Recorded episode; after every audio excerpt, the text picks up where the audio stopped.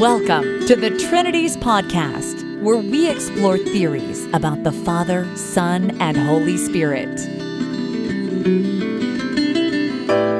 Do you love God enough to think about Him?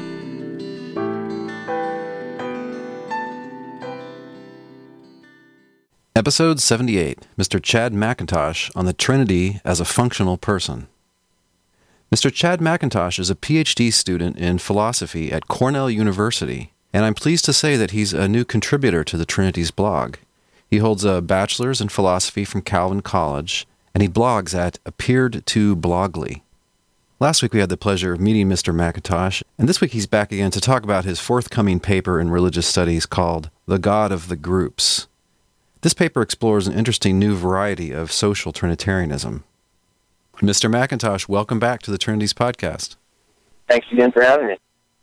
As we discussed last time, there are competing interpretations of traditional Trinitarian language. What is the social interpretation, what people call social Trinitarianism? Social Trinitarians think God is three persons in the sense that God is, in some sense it is, three distinct minds where each divine person is a unique center of consciousness with an irreducible first person perspective, an I, that can stand in an I thou relationship with another person.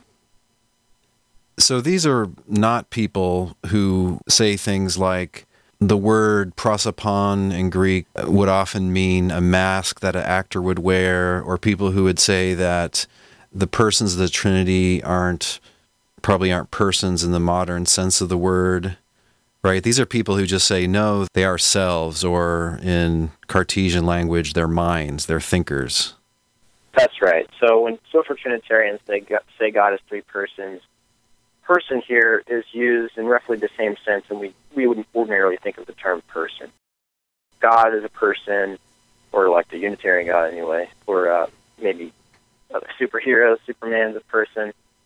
I'm a person, you're a person, hobbits are persons.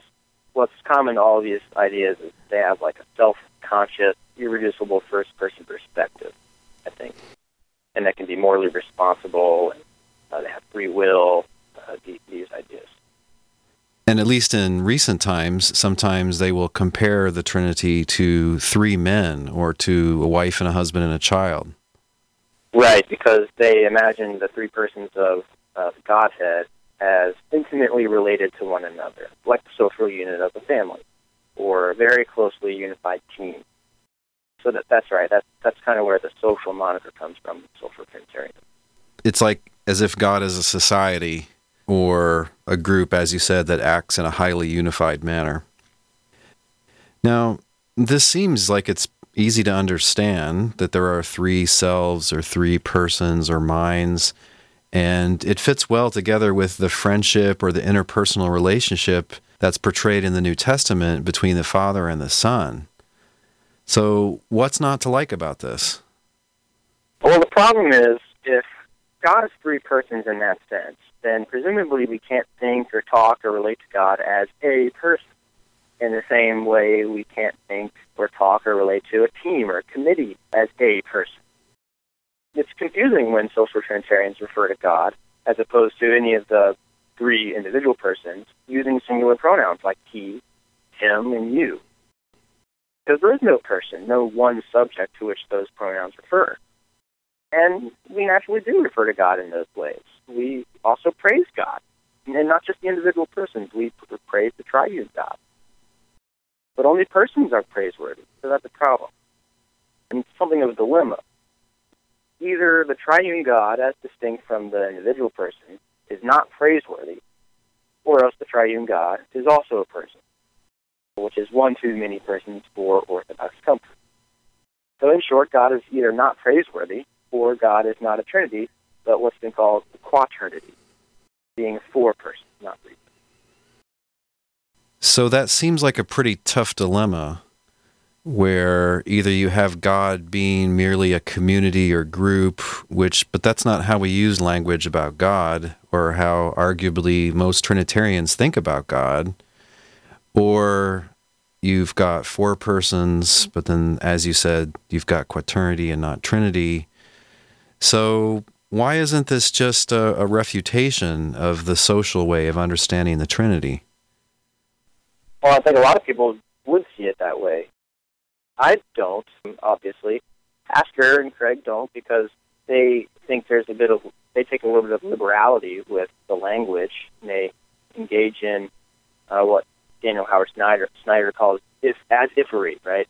Uh, we talk as if God is a person. Uh, we relate to God as if you were a person. As if we talk, they don't see as problematic. But uh, I, I do think there's a problem here that needs to be taken more seriously than Pastor and Craig Right. So, say you're watching NFL football one Sunday and your team gets crushed. Say it's the Buffalo Bills. This happens often. Maybe you would say, referring to the Bills, that he had a bad day or he wasn't himself today. But, you know, that would be a strange way to talk. And even if somebody did talk like that, we wouldn't take it literally, right? We would just say that the person is personifying a group. Or again, um, you know, if every member of the team is married, it doesn't follow that the entire team is married. Mm-hmm. The entire team isn't the kind of thing that could even get married. Right. Or a team full of bachelors isn't itself a bachelor. Uh-huh. So if you say, well, that team is a bachelor, I mean, you could talk like that, but you would probably confuse a lot of people if what you're really saying is that everybody on the team is a bachelor. If you say it's a married team, then that would be just a confusing way of saying that everybody on the team was married. Yeah, that's right. I think there are times when it's clearly not literal when we ascribe intentional states or certain properties to groups, like in all of your examples. But I think there are other times when it makes more sense to do that. Like uh, imagine like uh, General Grant in the Civil War. I think it would make in in his uh, maybe a squad he sends out on the field. I think it would in that gets annihilated by by Lee's squad.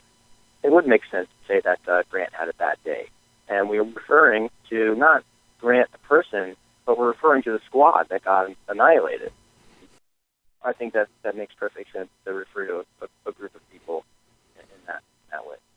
So, in that example, you are describing a group as if it were an agent or an extension of Grant, right? The general who sent them. And you say Grant did poorly in the battle because all those guys were killed in the battle. Yeah, that that makes sense. But I don't mean to speak that way as if the squad were an agent. I'm prepared to say that they, the squad is an agent, not just as if it's an agent. Uh, so I, I'm willing to go further than the as if we talk. if the squad is an agent, then I don't know, a squad of 12 guys or something, then what the squad does is not just reducible to what each of the guys does, all added up, right? That's exactly right. But if the rebels wipe out the squad, I mean, they've they've killed exactly 12 people. Mm-hmm. There's no isn't there no 13th casualty, which is the whole squad? Right. Uh, so there are all sorts of um, funny and amusing, thing, amusing things you can do with this. And here, I think there's an obvious answer that depends on my distinction between functional persons and introduced persons. All these amusing anecdotes, you know, can you murder a corporation? Can you be thrown in jail for, for disbanding a group of people? No, because group persons are not the kind of persons where those sort of rights and intrinsic values apply. So it's kind of like when you ask these kinds of questions that that subtly make fun of group persons, whole concept of group person.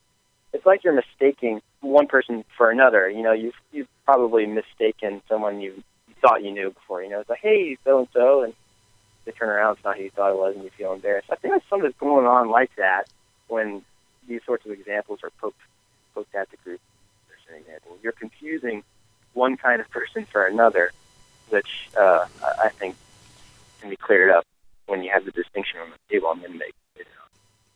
Okay, so then go back to my example. Say that there's one particularly uh, aggressive rebel soldier, and he he goes berserk and he takes out the whole squad.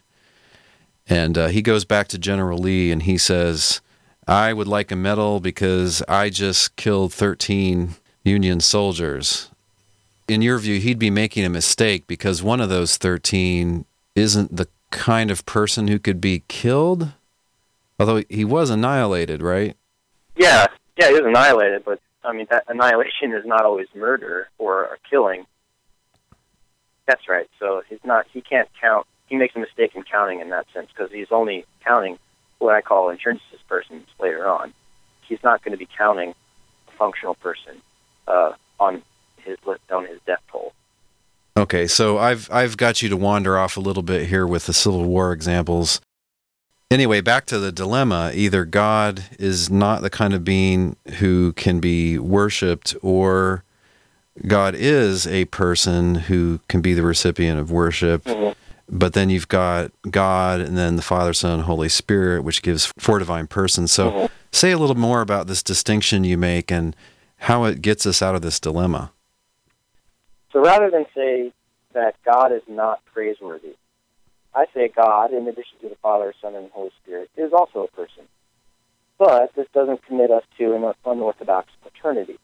Um, but a little stage setting is required to see that, though. So first, let's go back to what persons are. I think it's safe to view the concept of personhood as a family resemblance concept, like Wittgenstein's famous game example. Turns out it's futile to try to carve out precise, necessary, and sufficient conditions for what counts and doesn't count as a game. No matter how hard you try, there always seem to be these testy, testy, testy counterexamples.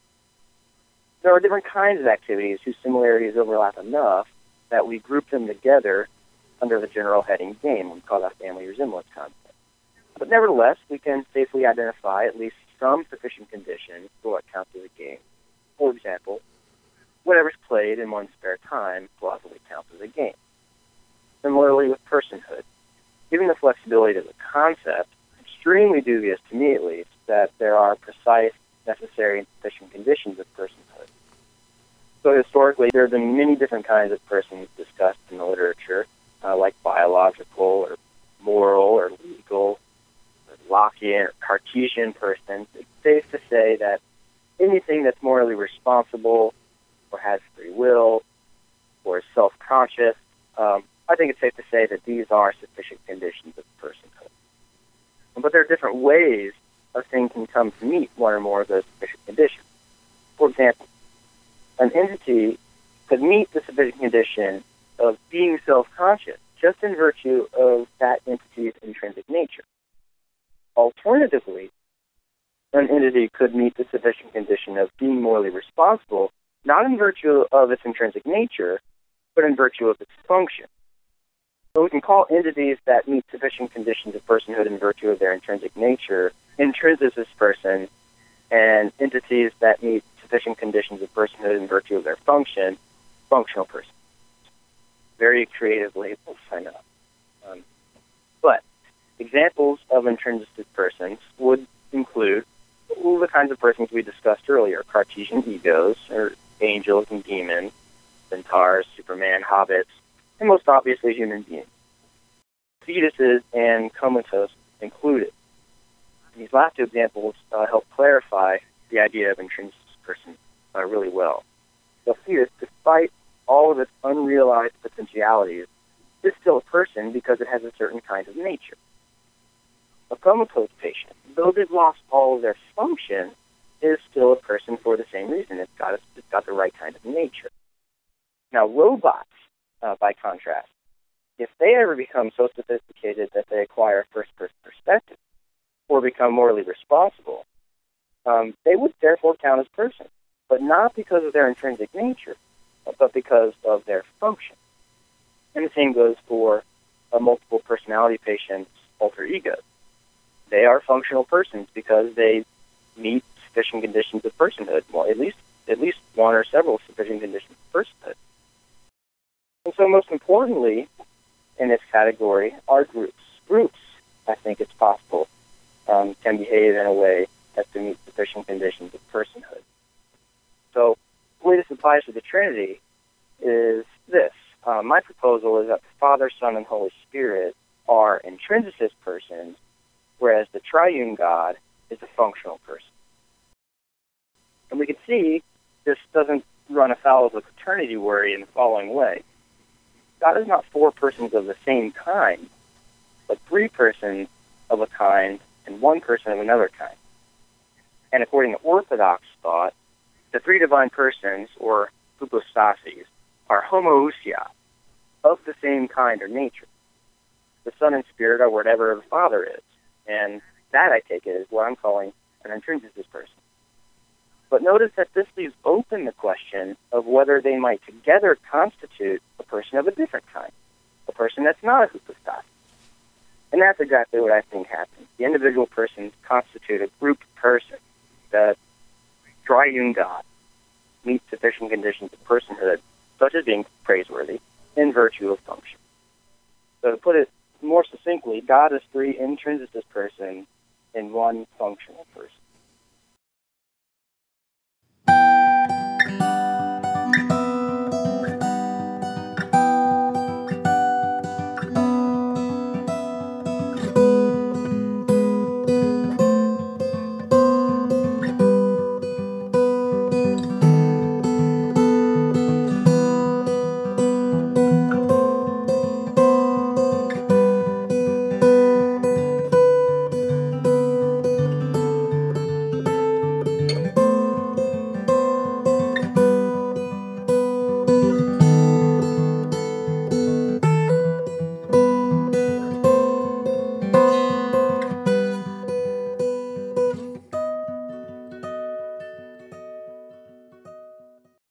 So I've heard some, for instance, Trinitarian apologists say that God is three who's and one what.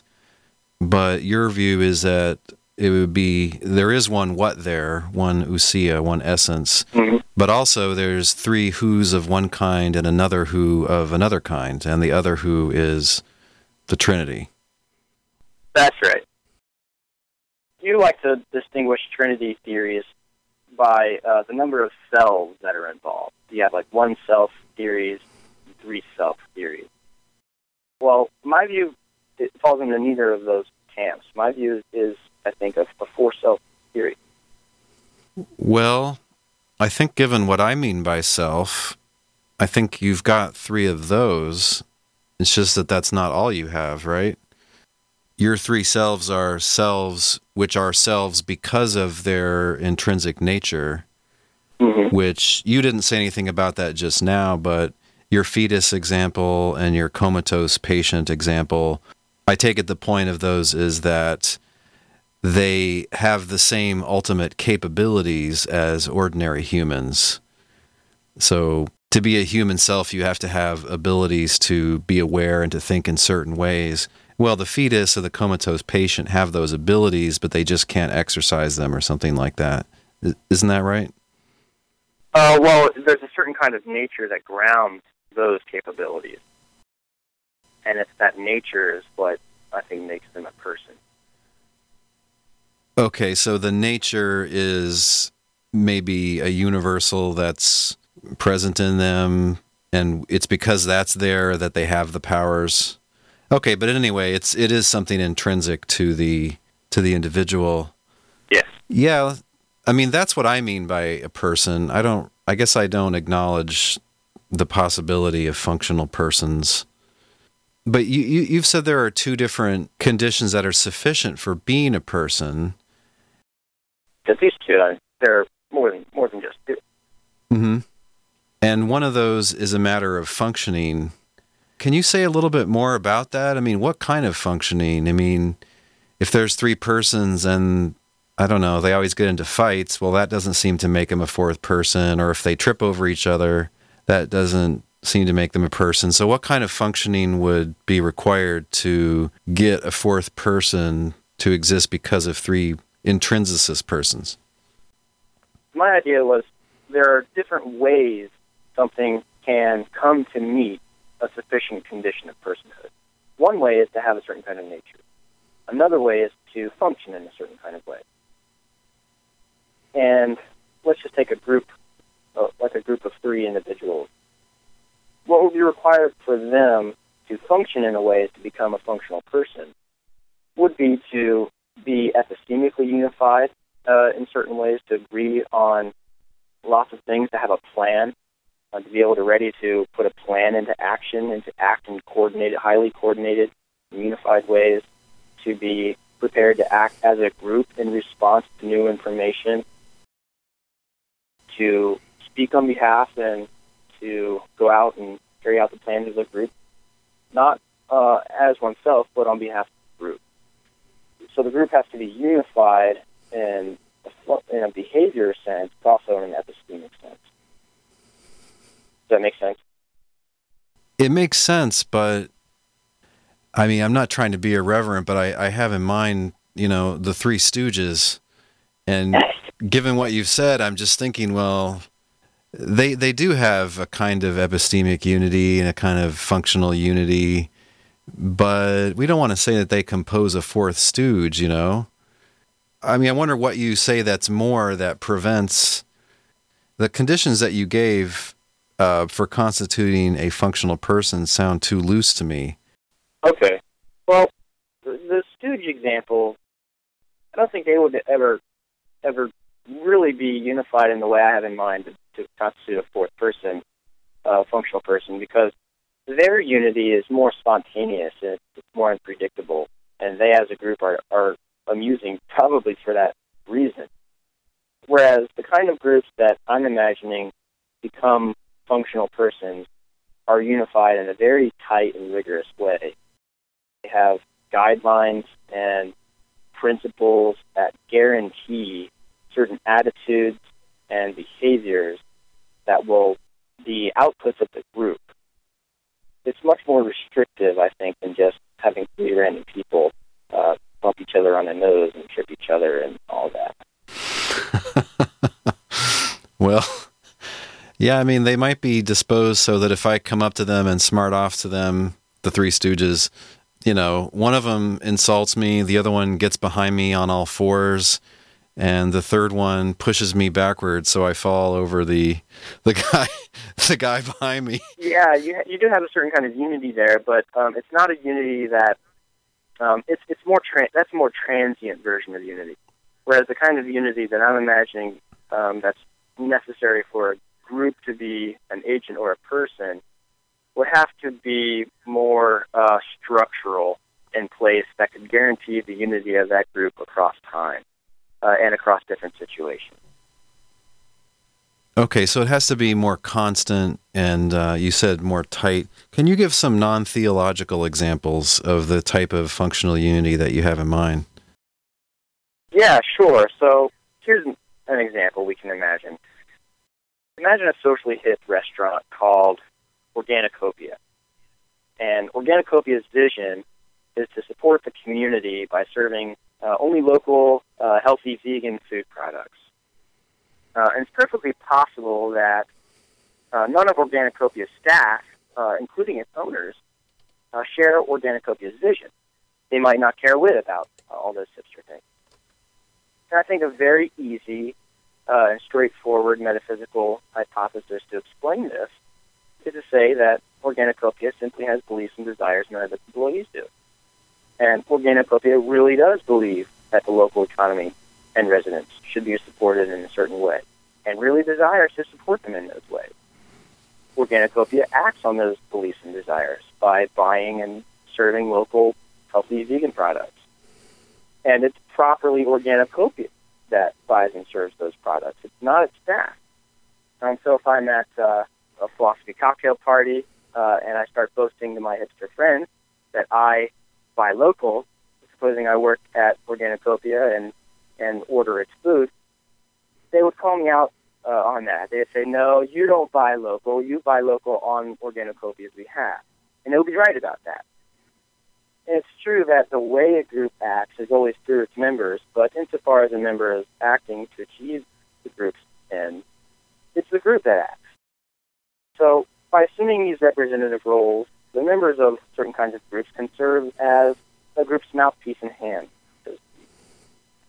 And as long as you have that kind of functional capabilities, I don't see any reason to think a group can't behave in a morally responsible way. And supposing moral responsibility is sufficient for personhood, as I think is plausible, uh, we should then see uh, group agents um, as not just agents, but persons, um, but functional persons.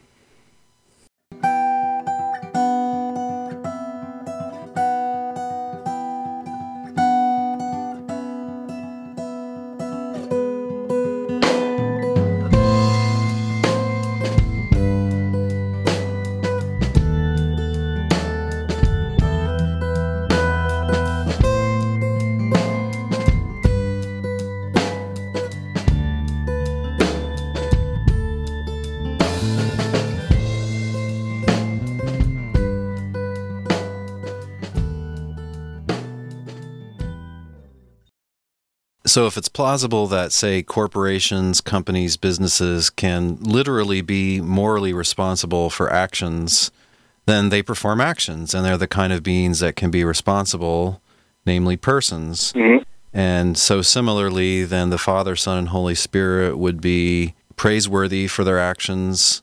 And so, then they must constitute a person because that's the kind of being that can be praiseworthy for actions.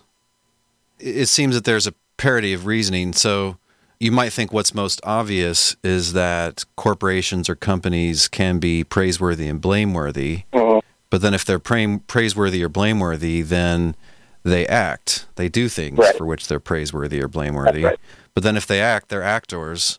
They're the kind of beings that can be subject to praise and blame. That's right. So, in the case of the Trinity, you would say that it's obvious that the Trinity is praiseworthy for what it has done for the human race. And so then the Trinity must be the kind of thing which performs actions and which can be praiseworthy, which is a self or a person. That's right.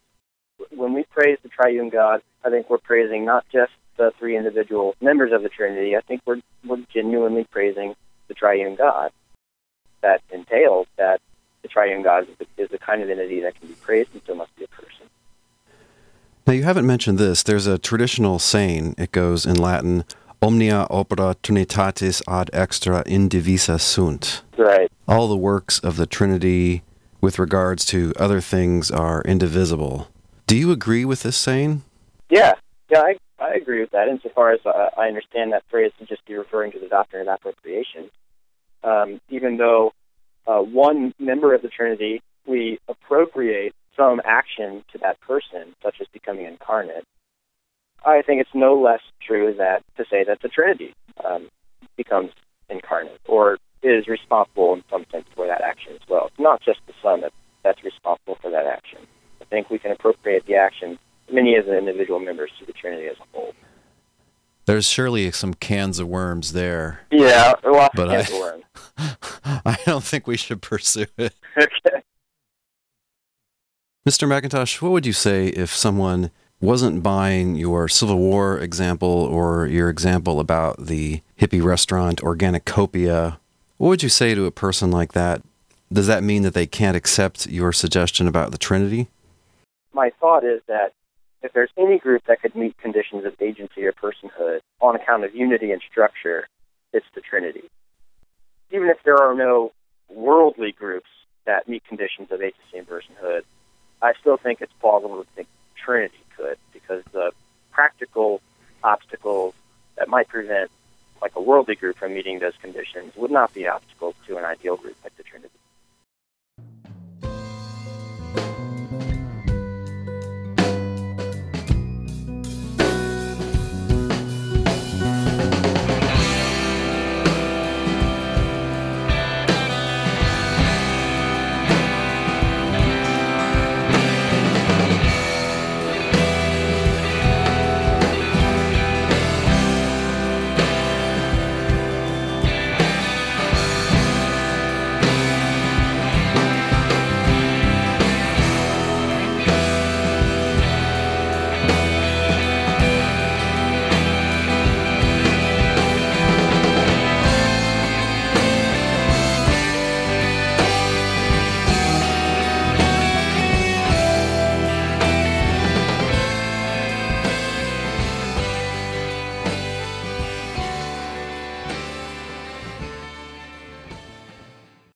In a couple of articles published in the 2000s, I argued that if the Father, Son, and Spirit were a social trinity, that is, a group of three selves, then they would have wrongfully deceived the ancient Jews by causing them to believe that they were one divine self named Yahweh, even though they were in fact a group of three divine selves.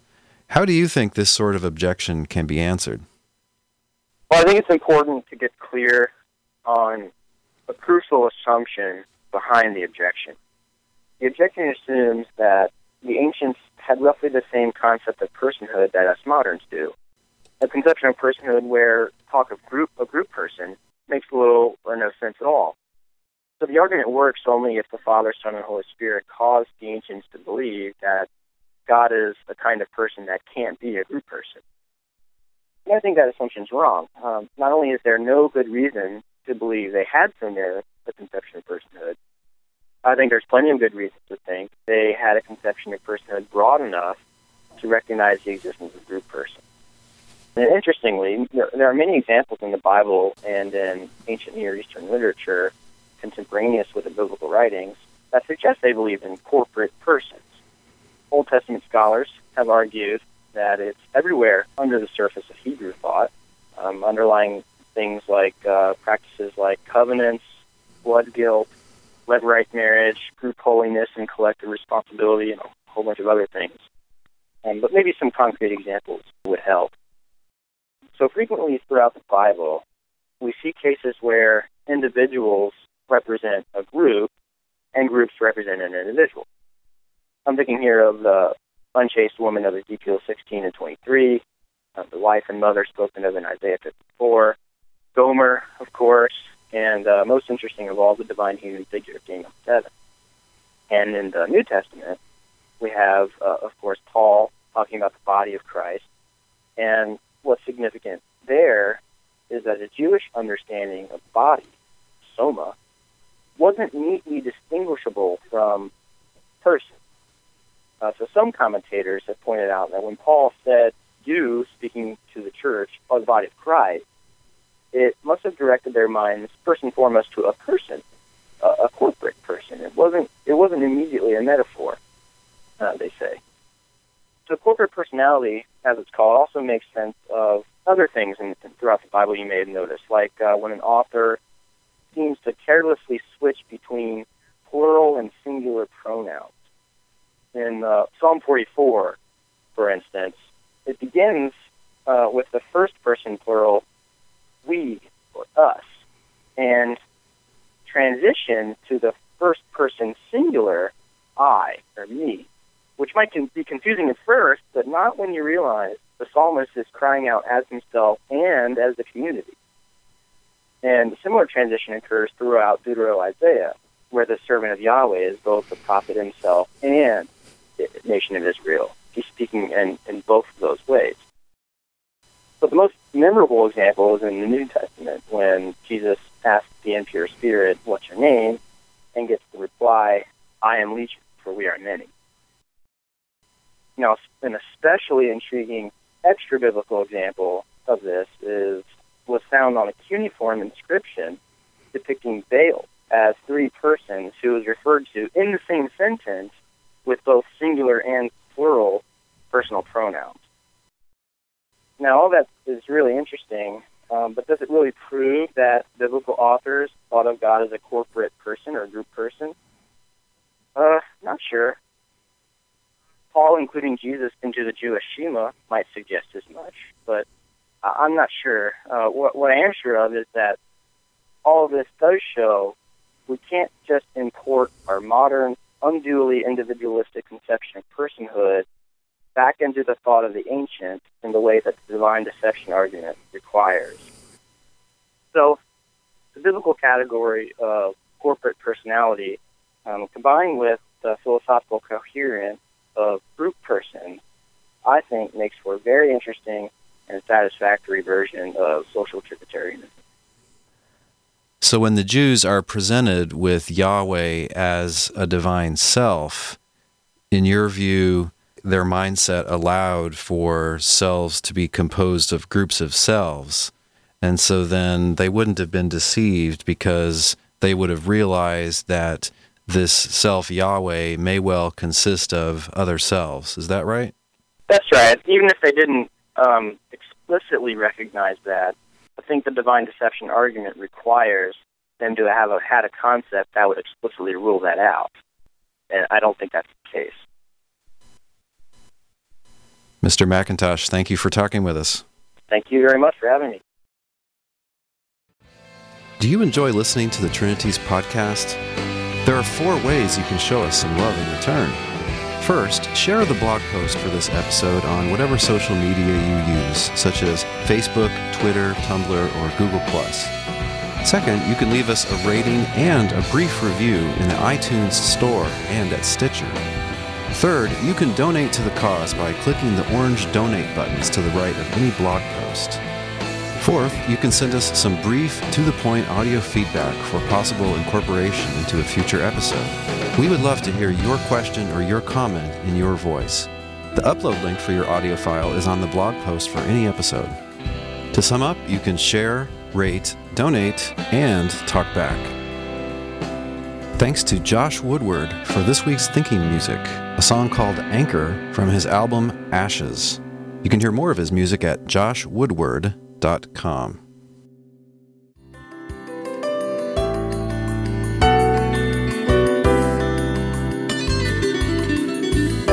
Thanks for listening. We'll see you online at trinities.org. Till next time, don't forget to love God with all your mind